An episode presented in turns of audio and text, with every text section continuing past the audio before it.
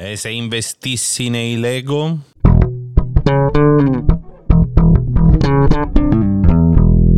Saluti a tutti voi, cari amici, a cui piace girare a piedi nudi e al contempo invocare le divinità durante la notte. Bentrovati su Ipoteticast, io sono Ivan Fucile. Allora, io ho una passione per le giornate nazionali, giornate mondiali di qualsiasi tipo. Anche perché ogni giorno ce n'è una diversa, non si sa più cosa inventarsi. E pensate un po', il 28 di gennaio è la giornata internazionale di Lego. Così, per non farci mancare niente. Vuoi non dare a una multinazionale che fattura un sacco di soldi anche a loro una loro giornata internazionale? Eh, torniamo in Danimarca. E quella è la patria dell'ego. C'eravamo già stati durante la puntata dove si parlava di rapinare una banca. Adesso andiamo a vedere come a svuotare i nostri conti correnti ci siano dei pezzettini di plastica e non dei brutti ceffi armati di pistole o di promesse di facili investimenti. Sono molteplici modi nel quali i mattoncini possono essere assemblati uno all'altro e molteplici modi per poter fare i soldi con questi mattoncini, eh?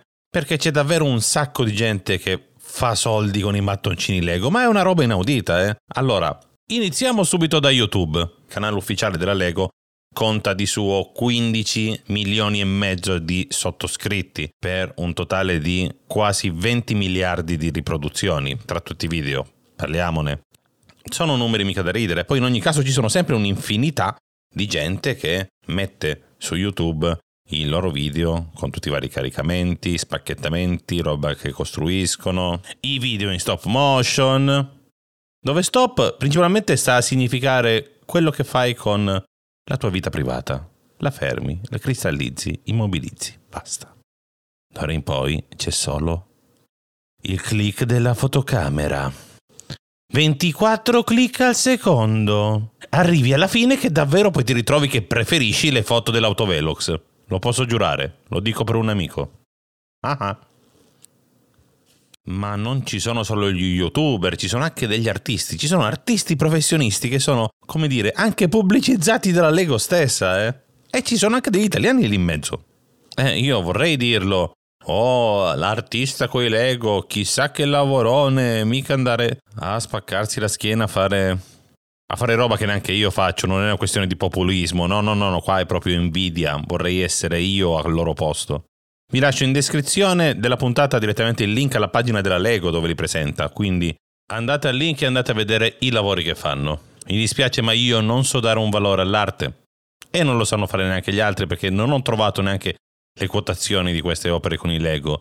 C'è gente che davvero passa il tempo così a cercare un modo di fare qualcosa di grande e grosso con i Lego. Giusto un'informazione proprio a livello così proprio di statistico, se andate sul Guinness dei primati e cercate la parola Lego, ci sono qualcosa come la bellezza di 7156 risultati.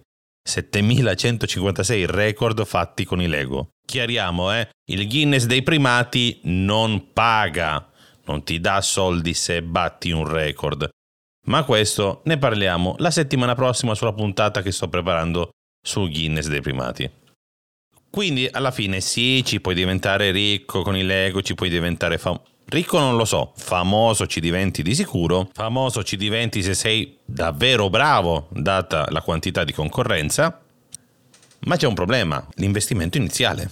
Bella l'idea eh, di passare tutto il giorno a giocare.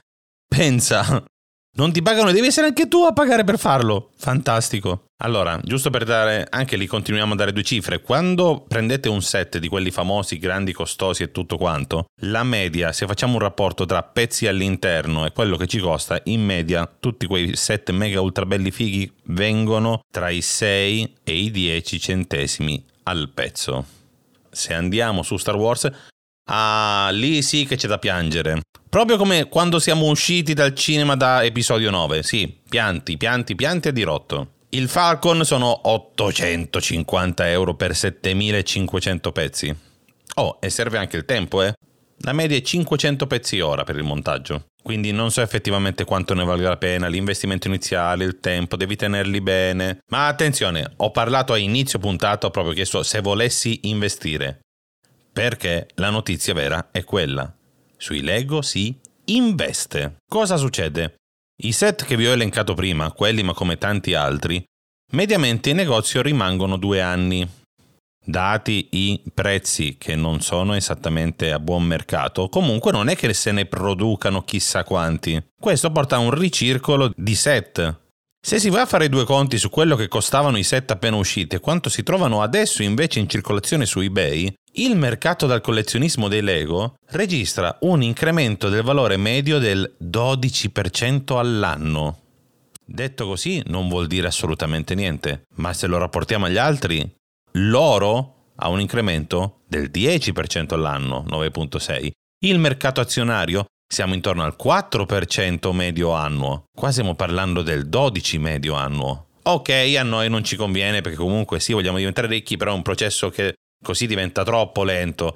Dobbiamo comprare i set, tenerli a casa, non aprirli, non spacchettarli, tenere le scatole orizzontali, non metterle una sopra l'altra perché sennò si rovinano e tenerle lì e devono aspettare anni come il vino a sedimentare. Siamo sicuri che è quello che davvero vorremmo fare con dei set Lego chiusi in casa? Datevi al vino, magari funziona. Magari riuscite a dimenticare episodio 9. Se ti è piaciuta questa puntata, metti mi piace e segui la pagina Instagram di Ipoteticas e se non ti è piaciuta, spero che tu possa inciampare nella minifigure di George Lucas.